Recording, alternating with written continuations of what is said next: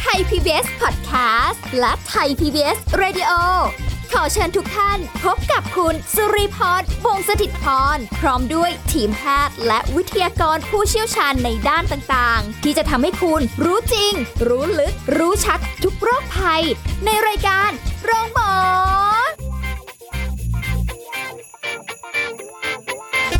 สวัสดีค่ะคุณผู้ฟังค่ะมาแล้วค่ะรายการโรงหมอค่ะ ถึงเวลาเราก็มาเจอกันที่เก่าเวลาเดิมที่เพิ่มเติมคือ สาระเนื้อหาของเราที่สลับสับเปลี่ยนหมุนเวียนกันไปในแต่ละวันนะคะติดตามรับฟังกันได้ค่ะ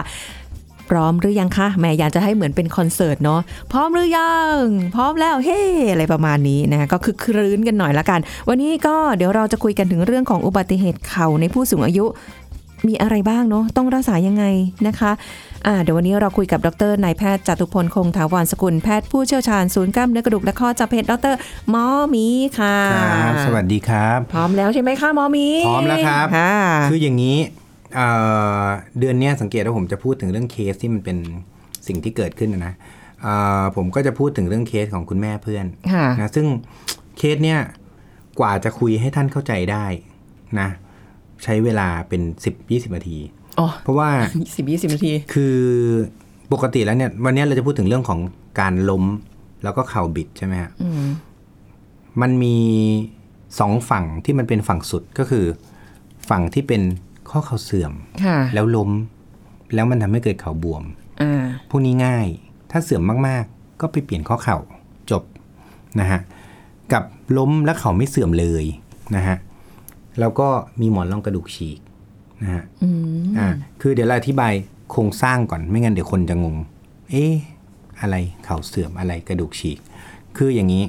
เคสก็คือว่าคุณแม่เพื่อนเนี่ยเป็นผู้หญิงอายุ 68 ปี ล้มเข่าบิด ค่ะ เสร็จปุ๊บแกก็ปวดเขา่านะ ทีนี้ถ้าเราเป็นคนอายุ 68 ปี เราก็รู้สึกว่า ก็คงจะเจ็บเข่าเสื่อมแหละ หรือไม่ก็คงจะเป็นกล้ามเนื้ออักเสบธรรมดาก่อนอืมนะ เราก็ไม่ได้คิดถึงหมอนรองอะไร ค่ะไม่ เราไม่ได้คิดถึงหมอนรองกระดูกขาดหรืออะไร เราก็จะมองว่า เอ๊ะเดี๋ยวมันก็หาย อะ ก็พักละ พักไปได้สองสาวัน ไม่ดีขึ้น อะ ไปเอ็กซเรย์ที่โรงพยาบาล อะ กระดูกปกติอีก กระดูกไม่เสื่อมในเอ็กซเรย์ ค่ะ อ่า ซึ่ง 68 กระดูกควรจะเสื่อม ถูกไหมอ่า แต่ยังดีอยู่าแต่ยังอ่าดีอยู่ อ่า คุณแม่เพื่อนเป็นผู้หญิงถูกไหมอ่า ทีนี้ผู้หญิงอายุ 60 กว่าปี คือสูงอายุ นะ น้ำหนักไม่เยอะด้วย อ่า เสร็จปุ๊บ เราก็เอ๊ะตกลงเป็นอะไร เราก็สงสัยว่าเอ๊ะหรือว่าจะเป็นพวก เพราะว่าในเข่าเนี่ยมันก็จะประกอบไปด้วยผิวข้อที่อาจจะแตกได้ กระดูกหักได้ หรือหมอนรองกระดูกฉีกได้ค่ะนะคือเราชอบพูดกันถึงหมอนรองกระดูกฉีก หรือเอ็นไขว้หน้าขาดในคนที่เป็นนักกีฬา เตะบอลเข่าบิดอ่าเราไม่เคยคิดถึงว่าเอ๊ะคนสูงอายุมันจะขาดได้ไงโอ้ยคิดถึงใช่ไหมฮะแค่เข่าเสื่อมอย่างเดียวเลยนะ ถ้าอ่าความรู้สึกอะใช่ไหมฮะส่วนใหญ่เราก็ที่คิดถึงเออมีเข่าเสื่อมล้มไป มันก็คงจะผิวข้อไม่ดี มันก็เลยถูกันก็เลยเข่าบวมอืมอ่า ทีนี้ปรากฏว่าเคสเนี่ยประมาณ3อาทิตย์ไม่หาย ผมก็เลยส่งไปทำเอ็มไอค่ะพอเอ็มไอปรากฏว่าตรงบริเวณ จุดเกาะของหมอนรองกระดูกอะมันขาด หมอนรองกระดูกเนี่ยนะฮะมันจะมีอยู่สองฝั่งในหนึ่งเข่านะเข่าเราเนี่ยสำหรับหมอเนี่ยเขาจะแบ่งเป็นสองด้าน คือด้านในกับด้านนอกอ่า ในเข่าแต่ละข้างจะมีด้านในกับด้านนอก ใช่ไหมฮะ ไม่ใช่เข่าซ้ายกับเข่าขวานะ ฟังดีๆ เข่าหนึ่งข้างจะมีด้านในกับด้านนอกอือฮึอ่าด้านในก็คืออยู่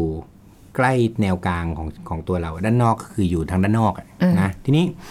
เอ่อหมอนรองกระดูกก็จะมีสองข้างเหมือนกัน ด้านในกับด้านนอกเหมือนกันอ๋อเขาเรียกมีเดียลกับลัทเทอรัลก็คือเอ่อหมอนรองทั้งในและนอกอ่าทีนี้ไอหมอนรองเนี่ย มันก็จะเป็นรูปตัว C ตัว C เนี่ย ตรงปลายของ C ทั้งสองฝั่งเนี่ย จะเป็นจุดเกาะของหมอนรองกระดูกอืมซึ่งปกติเนี่ย หมอนรองเนี่ยเขาทำหน้าที่เป็นโชกอัพนะ แต่มันเป็นตัว C นะ ถ้าโชกอัพมันต้องเป็นกลมค่ะๆแต่อันนี้ไม่ใช่ อันนี้เป็นตัว C แล้วมีจุดเกาะค่ะอ่าเพราะฉะนั้นต้องทำความเข้าใจก่อน พอเราปกติที่มันอุบัติเหตุแล้วบิดอะ คือมันบิด แล้วมันจะขาดตรงเนื้อมัน ตรงตัวมันอะตรงตัว C ไม่ใช่ตรงจุดเกาะ C ไม่ใช่ตรงปลายสองข้าง ทีนี้ถ้ามันเป็นตรงตัวมันอะก็แค่เย็บให้มันกลับเข้าไปใช่ไหมเพราะมันขาดมันก็จะอ้าออกมา พออ้าออกมาแล้วก็ปิดกลับเข้าไปแล้วเย็บ แต่ถ้ามันเป็นตรงจุดเกาะเนี่ย อันเนี้ยเราพูดกันเยอะในช่วงหลังๆ เขาเรียกว่า meniscus root tear root ก็คือรากของมัน ค่ะ อ่า คือ รากของมันนะขาดนะ ปัจจุบันนะเจอเยอะขึ้น รักษายาก อันนี้คือจะเจอในผู้สูงอายุใช่ไหมถ้าเกิดล้มที่โอกาสเจอเยอะ เจอในผู้สูงอายุได้อ่านนะฮะช่วงหลังมาเจอในผู้สูงอายุเยอะขึ้น แต่แต่ก่อนน่ะเจอในอุบัติเหตุที่เป็นแรงๆอ่าก็คือว่ามันมีการบิดแรงมากจนกระทั่งขาดตั้งแต่ลำตัวมันไปจนถึงรากเลยอืมอ่า ซึ่งเป็นในนักกีฬาส่วนใหญ่นะจริงส่วนใหญ่เป็นในนักกีฬา แต่ว่าปัจจุบันจะพบประวัติที่ค่อนข้างคลาสสิกก็คือว่า คนสูงอายุเกิน 60-70 ปี เป็นในผู้หญิงมากกว่าผู้ชาย แล้วก็ไปล้มมา แล้วก็เกิดแบบเนี้ยทำไมผู้หญิงเป็นเยอะกว่าคะอ่า ดีมากคำถามดี เพราะว่าผมเน้นคำว่าผู้หญิงมาสองรอบ ผู้หญิงเนี่ยจะมีแนวของเข่าเนี่ยที่เป็นแนวลักษณะของเข่าเข้าในมากกว่าผู้ชาย เพราะว่ามีสะโพก ถูกไหมผู้หญิงเนี่ยมีสะโพกพอมีสะโพกปุ๊บเนี่ยพอเราเราวาดรูปผู้หญิงเนี่ยค่ะมันก็จะเข้าใช่ไหมสะโพกสะโพกสะโพกคือส่วนออกนอกแล้วก็เข้าในไอ้เข่าเนี่ยมันจะเข้าในนิดนึงสังเกตผู้หญิงทุกคนนะ ลองเหยียดเข่าดูฮะ เข่าบางทีมันจะมันจะไม่ตรง มันจะเอียงออกนอกนิดนึงอืมอ่า แต่ว่าในคนที่สูงอายุเนี่ย เข่ามันควรจะโกงใช่ไหมใช่ใช่อ่า มันก็จะเข้าในเพราะมันเสื่อมไปแล้วค่ะแต่ในกรณีที่ ผู้หญิงที่เข่ายังไม่เสื่อมอะนะหรือเสื่อมน้อยๆเนี่ยมันก็ไม่โกงหรอก มันก็จะมีการเอียงออกนอกนิดหน่อย ตรงนี้แหละ มันทำให้พอเวลามันมีการบิดหมุนเนี่ยนะฮะมันทำให้หมอนรองกระดูกตรงบริเวณรากมันอะมีโอกาสขาดมากกว่าคนปกติอืมนะครับค่ะอ่าทีนี้เอ่ออธิบายต่อ พอเราเริ่มมีเข่าเสื่อมนิดหน่อยเนี่ยนะหรือเออมีการ เขาเรียกว่า laxity อะฮะก็คือเหมือนเข่าเนี่ยมันจะมีการไม่มั่นคงเท่าไหร่พอสูงอายุขึ้นเนี่ยนอกจากเอ่อ structure หรือรูปร่างของมันที่ผิดปกติไปแล้วเนี่ยยังมีเส้นเอ็นที่มันมีการหลวมมากขึ้น จึงทำให้มันเกิดการแกว่งมากกว่าปกติ แล้วพอเราล้มเบาๆเนี่ยทำให้หมอนรองกระดูกบริเวณรากเนี่ยมันขาดออกมาได้ค่ะอ่าเพราะฉะนั้นบอกเลยนะ มีคนไข้ที่เจอกับผมบ่อยๆ เขาจะพูดว่า เนี่ยหมอล้มนั่งพับเพียบลงไป ผู้ใหญ่อะเขาชอบล้มแบบนั่งพับเพียบลงไปค่ะสังเกต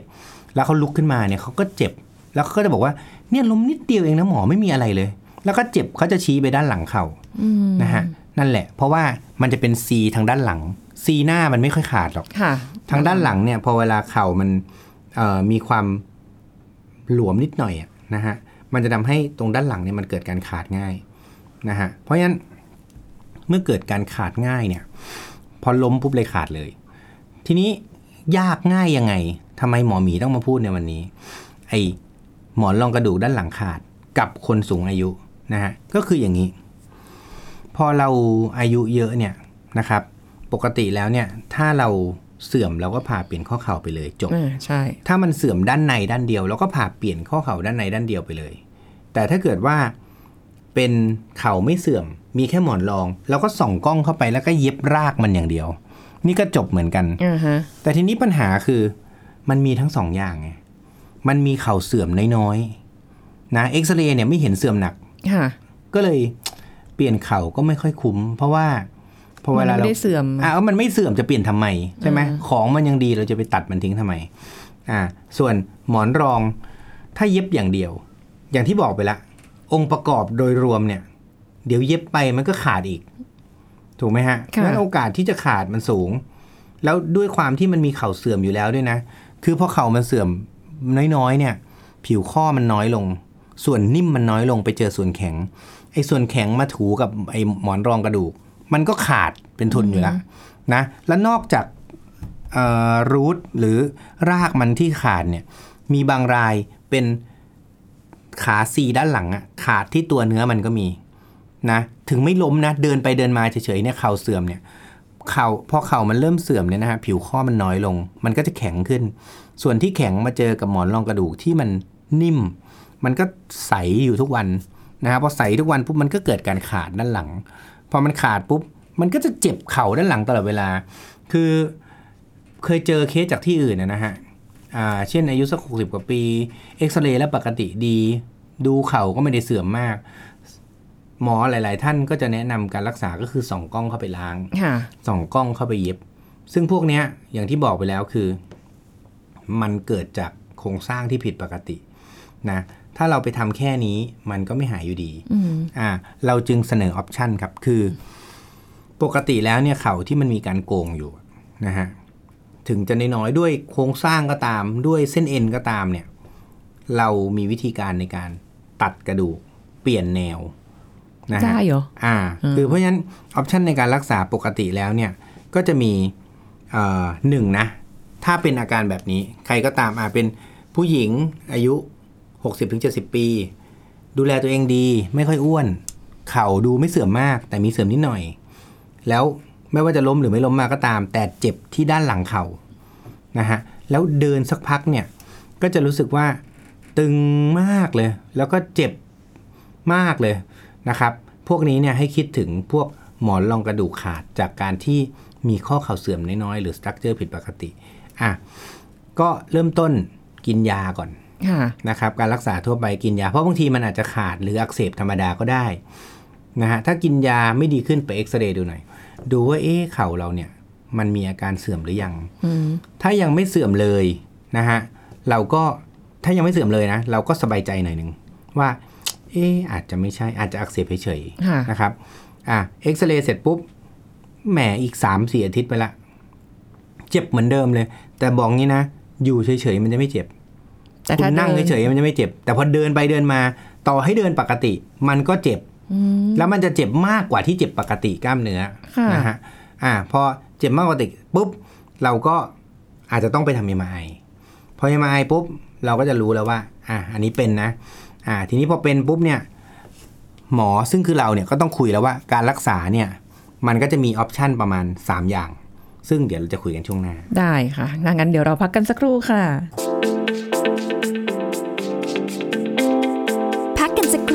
แล้วกลับมาฟังกันต่อค่ะ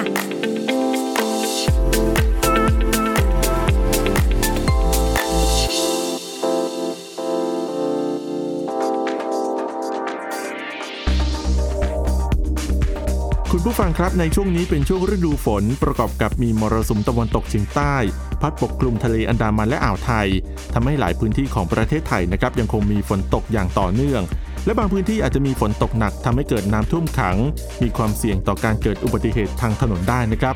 ซึ่งในช่วงฤดูฝนของปีที่ผ่านมา พบว่าในช่วงเวลาดังกล่าวนะครับ มีผู้เสียชีวิตจากอุบัติเหตุทางถนน 7,314 ราย คิดเป็นร้อยละ 36.75 ของอุบัติเหตุการเสียชีวิตทั้งปี 2562 นะครับและมีผู้บาดเจ็บ 438,811 ราย คิดเป็นร้อยละ 39 นะครับ จึงขอเตือนประชาชนโดยเฉพาะผู้ขับขี่ยานพาหนะ ให้ระมัดระวังอุบัติเหตุในช่วงฝนตก ซึ่งจะทำให้ถนนเปียกลื่น และทัศนวิสัยในการมองเห็นไม่ดี รวมถึงฝนที่ตกหนักอาจจะทำให้พื้นถนนมีน้ำท่วมขังได้นะครับ ขอขอบคุณข้อมูลจากนายแพทย์สุวรรณชัย วัฒนายิ่งเจริญชัย อธิบดีกรมควบคุมโรคไทย PBS ดิจิทัล Radio ออกอากาศจากองค์การกระจายเสียง และแพร่ภาพสาธารณะแห่งประเทศไทย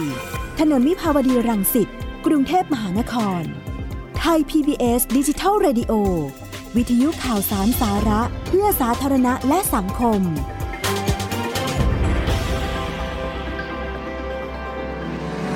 คุณกำลังฟังรายการโรงหมอ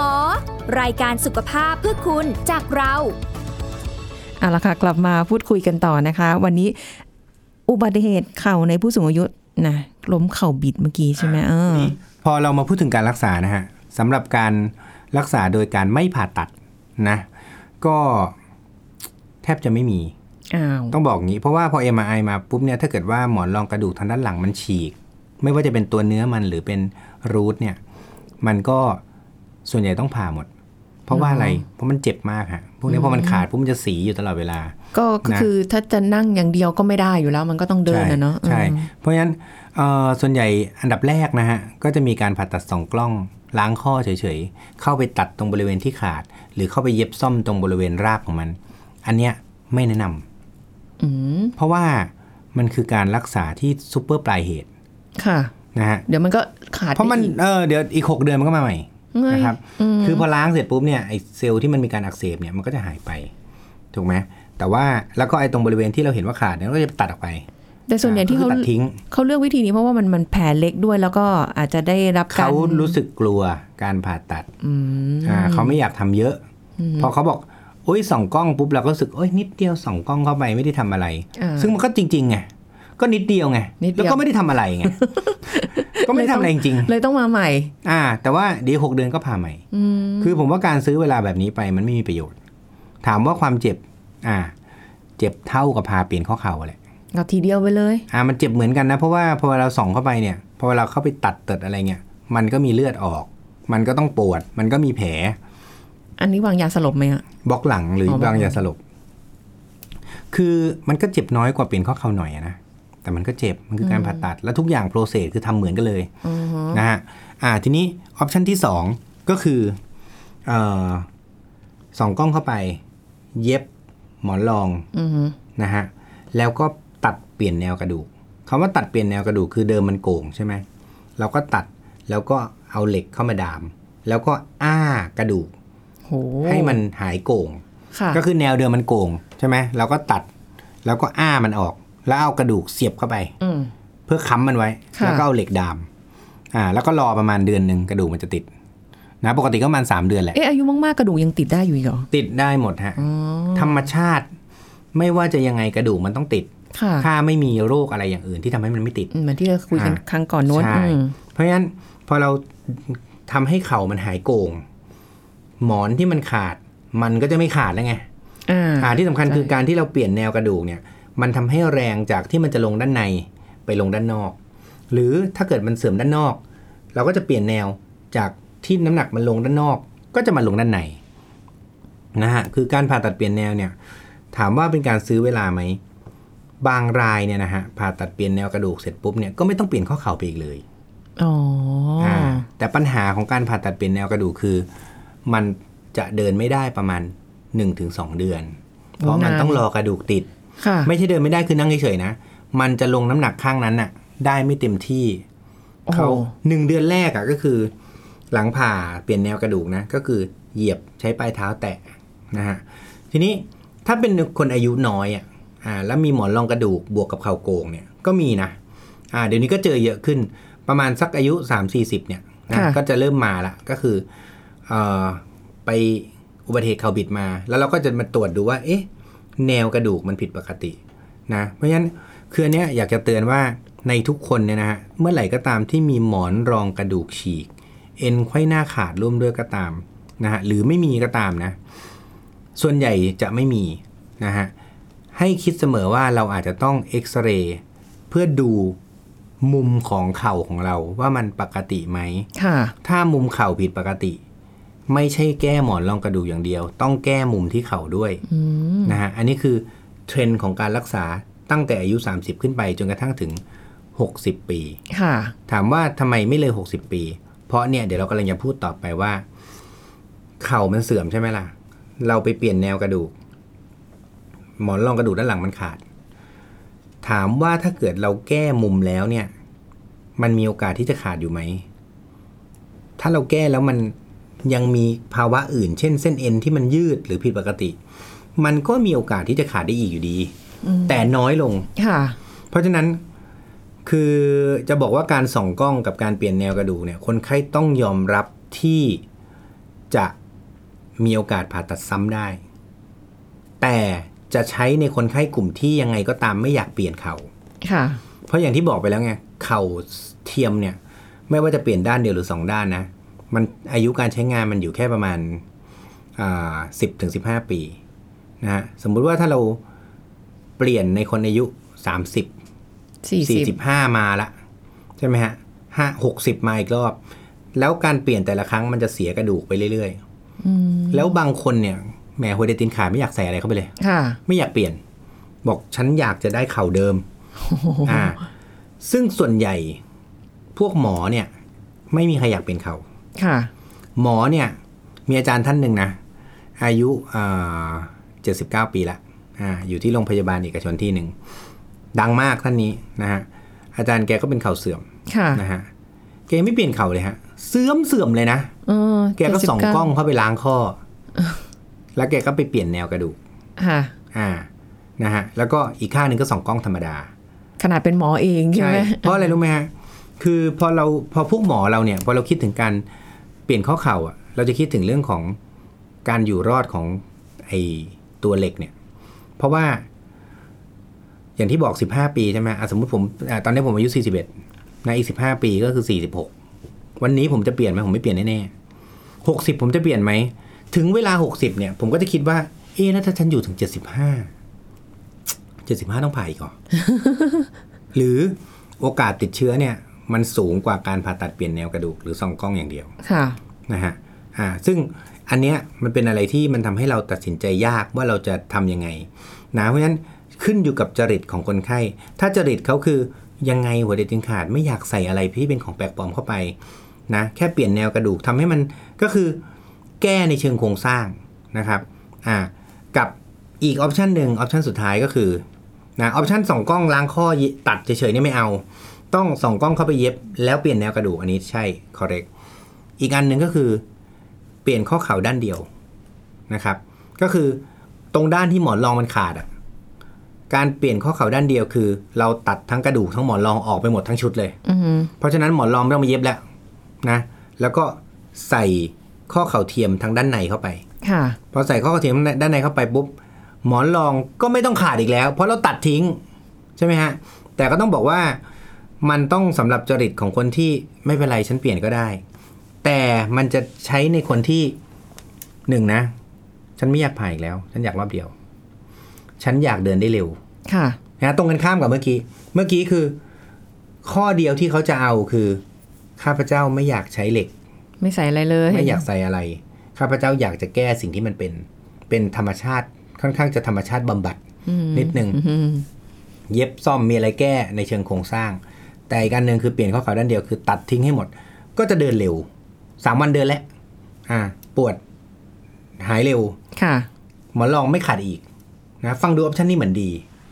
นะเหมือนผมชี้อันนี้ ใช่ผมชี้อันนี้แต่เพราะว่าเราเนี่ยเป็นหมอข้อเข่าข้อสะโพก เราไม่ใช่หมอส่องกล้อง กลุ่มหมอส่องกล้องเขาจะเลือกอันแรกเอาว่าไปเออเพราะว่าหมอส่องกล้องเขาจะรู้สึกว่าทำไมต้องไปเปลี่ยนกระดูกมันก็ดีๆอยู่ หมอนรองมันก็เย็บได้ทำไมไม่ซ่อมมาอ่าอ่าถูกไหมแต่พอเราเป็นหมอเปลี่ยนข้อเข่าเนี่ยเรารู้สึก ก็ทำไมต้องไปเดินกระเพกกระเพกอยู่เป็นเดือนสองเดือนล่ะ ก็ให้ ไปเลยก็ตัดหายทิ้งไปเลย แล้วทำไมต้องมาแลกกับความเสี่ยงต้องมาคุยกับคนไข้บอก เนี่ยเดี๋ยวมันก็มีโอกาสขาดอีกนะอ่าอ่าถึงจะน้อยลงก็ตามอะแต่มีโอกาสขาดอีก อันนี้ก็ขึ้นอยู่กับจริตคนไข้แล้วอ่าทีเพราะนี้ฉะนั้นอันนี้มันสิ่งที่ต้องอธิบายคือเลยอยากมาอธิบายตรงนี้เพราะว่า มันเป็นอะไรที่ ผมว่าคนไข้หลาย ๆ คนอาจจะไม่รู้ว่ามีออปชันอะไรแบบนี้ เออเออจริงนี่เอ่อพอเปลี่ยนข้อเข่าด้านเดียว ข้อเสียอย่างเดียวก็คือ มันต้องใส่เหล็กเข้าไป นะ ซึ่งมันมีโอกาสที่จะ มันตามมาด้วยข้อผลข้างเคียงของการทำไอเปลี่ยนข้อเข่าด้านเดียวเนี่ยคือหนึ่งมีโอกาสที่กระดูกมันจะหักในเวลาที่เราผ่าตัดหรือหลังผ่าตัดได้ๆค่ะมีโอกาสที่ติดเชื้อเนี่ยสูงขึ้นถึง3%นอืมะฮะ มีโอกาสที่หลังผ่าไปปุ๊บเนี่ย ไอตัวพลาสติกที่ใส่แปะอยู่กับเหล็กอะหลุดออกมา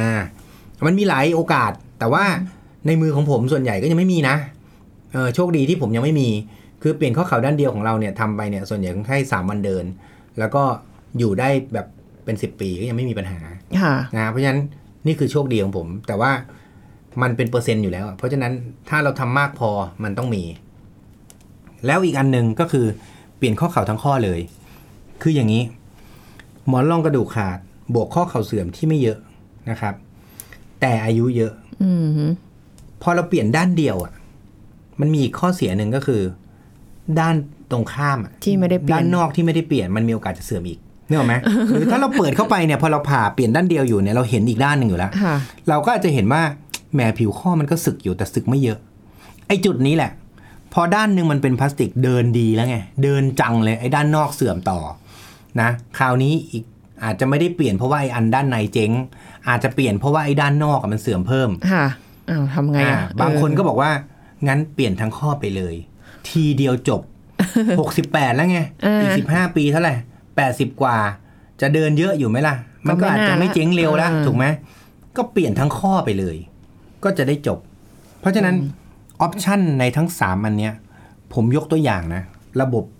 ระบบเอ่อเครื่องเครื่องปั๊มน้ำบ้านเรานะมันเจ๊งนะเครื่องปั๊มน้ำบ้านเรามันเจ๊งก็คือ ไอหมอนรองกระดูกเนี่ยมันขาดค่ะใช่ไหมฮะระบบท่อบางส่วนมันมีปัญหานะครับ ถ้าคุณจะทำแบบแรก คุณก็แค่ซ่อมเครื่องปั๊มนั้นอะซ่อมโดยเปลี่ยนน็อตเปลี่ยนอะไรนะฮะแล้วก็ไอเปลี่ยนแนวกระดูกก็คือ จากที่ท่อมันเคยตันก็อาจไปเปลี่ยนท่อบางส่วนนะฮะอันเนี้ยก็คือแบบแรก มีโอกาสเจ๊งอีกไหมเครื่องเครื่องเดิมอะมีมีมีเรื่อยๆแหละเดี๋ยวก็เจ๊งอีก ใช่ แต่ก็รักอันนี้อะเออก็ของฉันฉันรักอันนี้ อืมอ่า แต่มีโอกาสเจ๊งอีกมีค่ะไม่เป็นไรซ่อมใหม่ได้ อ่ายอมรับได้นนี้แบบแรกนะ แต่แค่ส่องแล้วตัดเนี่ยแปลว่าไม่เปลี่ยนระบบท่อออืมถ้าเปลี่ยนแนวกระดูกคือเปลี่ยนระบบท่อด้วย อืมแต่ก็ยังเป็นอันเดิมนะชุดเดิม อ่า แบบที่สองคือเปลี่ยนเครื่องเลย นะ เปลี่ยนระบบท่อเฉยๆแต่ไม่ได้ไม่ได้เปลี่ยนทั้งหมดทั้งท่อทั้งชุดอะไรไม่ได้เปลี่ยนอ่าเปลี่ยนแค่ระบบท่อบางส่วน สุดท้ายคือเปลี่ยนยกชุดอ่าฮะนะฮะเพราะฉะนั้นการที่มีอุบัติเหตุในคนสูงอายุเนี่ย มันจะคิดเยอะกว่าคนอายุน้อย และมันจะคิดเยอะกว่าที่โคตรเสื่อมค่ะนะผมเชื่อว่าหลายคนอาจจะมีประสบการณ์ อุบัติเหตุไปเอ็กซเรย์แล้วปรากฏหมอบอกว่าเข่าเสื่อมนิดหน่อย แล้วมีการขาดของหมอนรองกระดูกนะฮะจุดนี้เนี่ยผมว่าถ้าใครที่จะนำไปช่วยเรื่องของการผ่าตัดนะ ใครฟังอยู่ใครมีญาติผู้ใหญ่ที่มีข้อเข่าเสื่อมมีการล้มให้ follow ตามที่ผมบอกไปว่าเราจะต้องรักษายังไง แล้วส่วนออปชันในการเลือกเนี่ยได้พูดไปหมดละ ก็ลองเลือกกันเอานะฮะในวันนี้ก็ฝากไว้เรื่องข้อเข่าเสื่อมน้อยๆ แล้วมีการล้มเราจะต้องรักษายังไง ก็ขอจบแต่เพียงเท่านี้ขอบคุณค่ะครับขอบคุณค่ะหมอหมีค่ะหมดเวลาแล้วกับรายการโรงหมอค่ะ ครั้งหน้าเจอกันใหม่สวัสดีค่ะ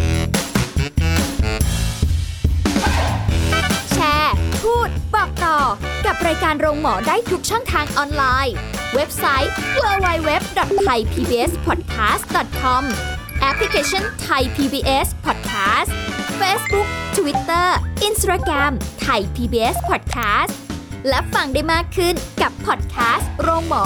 ที่ Apple, Google, Spotify, SoundCloud และ Podbean ทุกเรื่องทุกโรค บอกรายการโรงหมอ